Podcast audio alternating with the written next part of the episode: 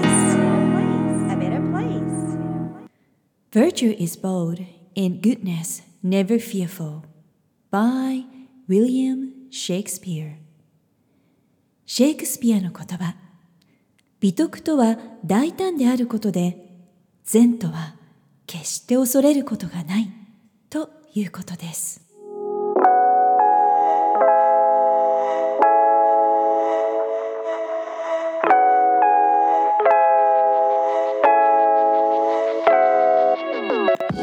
サイリセンスサイリが Who You Are Makes the World a Better Place エピソードななじゅっかいめを配信いたします。自分軸を確立し、一人一人が自分らしさを最大限に表現することで世界がより良くなるというビジョンを持って、教育、ビジネス、ライフスタイル、そして豊かさという意味のベルビーについて世界のリーダーの声をお届けしながら、日本から世界へ羽ばたきたいっていう皆さんと一緒にこのポッドキャスト番組を作っていきたいと思っています。皆さんこんにちは、ナビゲーターのさゆりです。コロナ感染者の増加に心配な日々が続いている今年の夏ですが、皆さんいかがお過ごしでしょうか。ただこの夏はオリンピック開催の意義を問われながらも、選手たちが自国開催ということもありまして、日本人として世界に素晴らしい礼儀正しい姿勢とかスポーツマンシップを表現してくれたので、もう本当にたくさんの勇気と感動を私たちに与えてくれました。正々堂々と戦うという姿勢や心の持ち方、どれだけメダルへの思いがあるかという気持ちがわずかな、もうほんとわずかな差となって、それが結果につながるんだなと、勝利の女神は微笑むためにどんなあり方が人として大切なのかということを教えてもらったような気がします。本当に大変な思いをしながら医療現場を守ってくださっている方々だけではなく、多くの方の葛藤や犠牲とエッセンシャルワーカーの皆さんへの感謝の気持ちを忘れずに、また残りの夏も引き続き過ごしていきたいと思っています。さあ、私もじゅうごねんぶりにハッピーママハッピーライフ、思いっきり子供と一緒に人生を楽しもうという電子書籍を出版させていただきまして、このじゅうごねんかんで改めて考え方をシフトさせれば誰でも輝くんだなと、改めて皆さんからいただいたメッセージをこういろいろ読ませていただきながら感じることができました。電子書籍すでに楽しんでいただいている皆さんに追加情報があります。たくさんの方が予約してくださいましたので、配信スタート日に書籍をダウンロードいただいたかと思います。今回はたくさんの写真で元気になれますねという声もいただいていまして、写真の方も楽しんでくださっていると思うんですけれども、さらに実は新しく写真が追加される予定です。後日最新書籍データを改めてダウンロードして追加された写真もお楽しみいただけるようになるということで、出版社ディスカバーにじゅういちさんの方からもご連絡いただいていますので、ぜひ時間を置いて最新データをまたダウンロードいただき、新しく追加される写真も楽しんでもらえたら嬉しいなと思います。さあ、今回ななじゅっかいめのポッドキャストエピソードでは、俯瞰視点をマスターして問題解決力を育むためのみっつの要素というテーマでお送りします。じゅうの力の中でも大変深いテーマでして、英語力やクリティカルシンキング、表現力などと同様、一夜で身につけることはできない力です。でもとっても重要ですよね。どんな風にお伝えしたらいいかなということで少し後回しにしてしまったテーマなんですが、やはり皆さんと直接交流していまして、いろんなご質問いただくんですけれども、全てのこのじゅうの力とつながっているということで、やっぱり日本人にとってなかなか学ぶ機会がない、なかなか教育で日本の教育で学ぶこと、育むことが難しい重要な力かなと思いましたので、今回触れていきたいと思います。いちねんかんのビジネスブランディングセッションとグローバル育児のラーニングルーム、この直接の交流が終わったわけなんですけれども、そして皆さん卒業されたわけなんですが、いちねんかん受講された皆さんのラストセッションに、実は今年また新しく学びをスタートされた素敵なニューラーナーさんたちが参加してくださいまして、えー、交流をしました。で、そのニューラーナーさんたちがいちねんかん学んだ受講生の方の卒業式のようなものを体験されて、こんなメッセージをいただきました。いちねんかん受講された皆さんの表情から達成感を感じ、なんだか光のようなオーラを放っているようにも見えました。そして年齢やバックグラウンド関係なく、人は自分の使命を見つけたい生き物なんだなとなると、自分軸を持つって本当に大事なんだなと思いました。セッション中は、私がこれからの人生を生きるのに考えたいこと、学びたいことのワードが飛び交っていて、これから自分の価値観の出し方、振り返り方を身につけることができると、どんなに心強いだろうと思いました。私も考え方や思いを言語化する、表面的な言葉ではなく、本当にしっくりくる言葉で表現することの難しさに直面しています。ということで、現状から目標に向かって今年歩みをスタートという方もいらっしゃいます。そこでやっぱり俯瞰視点、つまり鳥の目で物事を見る力、これが本当に必須だなと感じています。じゅうの力のうちみっつめの力、俯瞰視点、この力があれば夢が実現しやすいということはもちろんのこと、これがないと夢が夢のままで終わってしまうということで、実際にビジョンをどんどん形にしていく経営者の友人たちを見ていても、やっぱりこの俯瞰視点って共通の成功要素だなというふうに感じます。地図に例えてみると ジーピーエス のような役割をしてくれる力ではないかなと思っています。例えば皆さん Google マップ、最近は使われているんじゃないかなと思いますけれども、 Google マップに現在地と目的地を入れるとします。そうすると最短ルートがバーッと出てきますよね。その ジーピーエス のような役割、 Google マップで最短ルートを出せるようになる力、そんなスキルです。例えば Google マップでルート検索したら、ひとつだけではなくっていつつくらいルートが出てくると思うんです。でルート選択があ表示されたとします。そうするとそのいつつのルートの違いを比べることになるのではないでしょうか。例えばひとつめのルートが車で高速を走ったらどうなるかというルートだったとすると、その際に、えー、検証要素としてはいくらかかるんだろうとか、どれくらい短時間で到着できるんだろうか、そのコストは、えー、負担するべきかどうかと、その時の状況によって変わると思います。そしてふたつめのルートが、例えば高速を走らない車のルート、運転するルートだとしたら、コストはかからないにしてもどれくらいの障害物があるだろうか、まあ、例えば、えー、車の場合だと渋滞がどれくらいなのかとか、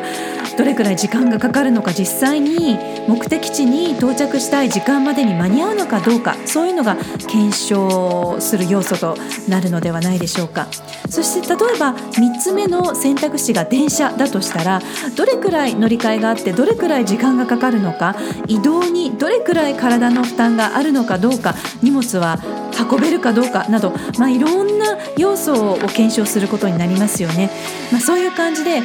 ーっと目的地までの障害物とコストと効率が見えてくると思います。俯瞰視点を身につけるということは、人生においての ジーピーエス、 つまり自分の価値観や状況に沿って大切だと感じる夢や目標への最短距離のために、障害物をあらかじめ察知することができて、取り除くことができて、自分に合ったベストルートを見つけることができる、それが俯瞰視点です。活動やキャリアの目標達成がスムーズで、収入がアップして、問題解決に精神的な負荷がかからない、だから一喜一憂もしない、そういった力が身につけられるといいですよね。クリティカルシンキング力とダイバーシティコミュニケーション力とのセットで育むことで、今度は大きな夢を叶えるスキルにもつながる、それが俯瞰視点です。さあ、そんな魔法のような俯瞰視点をマスターするときにみっつの要素があります。 ナンバーワン、 空間軸の俯瞰視点。 ナンバーツー、 時間軸の俯瞰視点。 ナンバースリー、 コミュニケーションの俯瞰視点。このみっつです。ではひとつずつ見ていきましょう。 ナンバーワン、 空間軸の俯瞰視点。宇宙から見た自分というのが見れるようになる。これが空間軸の俯瞰視点なんですけれども、もちろんほとんどの方は、もちろん私も含めて宇宙に行ったことがありません。なので、えー、グローバル育児 English では地球のさんかしょからごかしょくらいをピックアップしてもらって、自己紹介文を英語で作るということをやってもらっています。例えば大陸ごとにイメージしてみるというのもいいかもしれません。アジア、ヨーロッパ、アメリカ、南米、オセアニアといったように、それぞれの出身の方に自分の出身地をいっぷんで自己紹介してみてください。英語で自己紹介がちょっとハードルが高いなと思ったら、もちろん初めは日本語でもいいんですけれども、自己紹介文を作ってみます。ポイントはその国に住んでいる方に分かりやすく自分の地域を表現するってどうやったらいいだろうと考えることなんですね。で、その場合にその国で著名な場所を拠点に表現するということが分かりやすいかと思います。伝わりやすいと思います。日本人同士でも住んでいるところによって結構感覚って変わりますよね。例えば私の場合はオーストラリアから見た日本という視点はじゅうだいで育むことができましたので、オーストラリア人に出身地、えー、私の出身地福岡のことを説明するときには、東京よりも広島を拠点にして伝える方が分かりやすかったり伝わりやすかったりします。それはオーストラリア人にとって広島という地域はとても大切な場所だからということを知っているから。なので広島を拠点にして福岡を説明することが多かったです。で、今では例えばセーリングが好きな友人だったら、今住んでいる湘南のことをオリンピックの江ノ島セーリング会場となった湘南というふうに伝えると分かりやすい、まあ、こういう感じで海外の方にどんなふうに自分が住んでいる地域、自分の出身地を伝えるかというのを練習するといいかなと思います。ただ日本の中でも結構感覚って違うんだなと、福岡から湘南に引っ越した時に意外な気づきがあったこともあります。福岡を拠点にラジオの ディージェー をしていた時には、福岡にツアーで訪れるミュージシャンたちのインタビューは慣れていましたので、もう皆さん福岡の食べ物とか住みやすさを褒めてくださっていましたので、同じような感覚で福岡出身だよと湘南に引っ越してきた時に関東の友人たちに伝えてみると、皆さん福岡いいとこだよねって褒めてくれながらも、西の方だよねとか、あ九州出身なんだ遠いねというような感覚のコメントが返ってくるのを聞くたびに、うわやっぱりこう福岡ってみんなにとって遠い地方なんだなと、えー、九州って一括りなんだって、西の方なんだと、なんかこうその表現の仕方にあまり慣れずに、自分の中で当たり前のようにあった感覚がこう崩れ落ちるような感じで、引っ越していっかげつでリセットされたことを思い出します。自分を中心に半径いちメートルではなくって地球全体、例えば宇宙から捉えた地球、アジア、日本、関東、湘南、そこから県、市、地域っていう感じで空間軸を俯瞰視点で捉えられるようになるといいなと思います。相手から見た自分の出身地ってどんな感覚なんだろうという、そういう感覚を身につけるといいと思います。これが空間軸ですね。そうすることによってダイバーシティコミュニケーション力にもつながっていきます。ナンバーツー、時間軸の俯瞰視点。人生プランを逆算して計画できるようになるという力です。例えば今日明日だけを見ながら、あ今日しなきゃいけないことがたくさんという感じでトゥードゥリストを毎日こなすような過ごし方ではなくて、いちねん、さんねん、ごねん、時には数十年という感じで次世代、またその先のことまで考えて、どのような社会を私たちは作るべきなのか、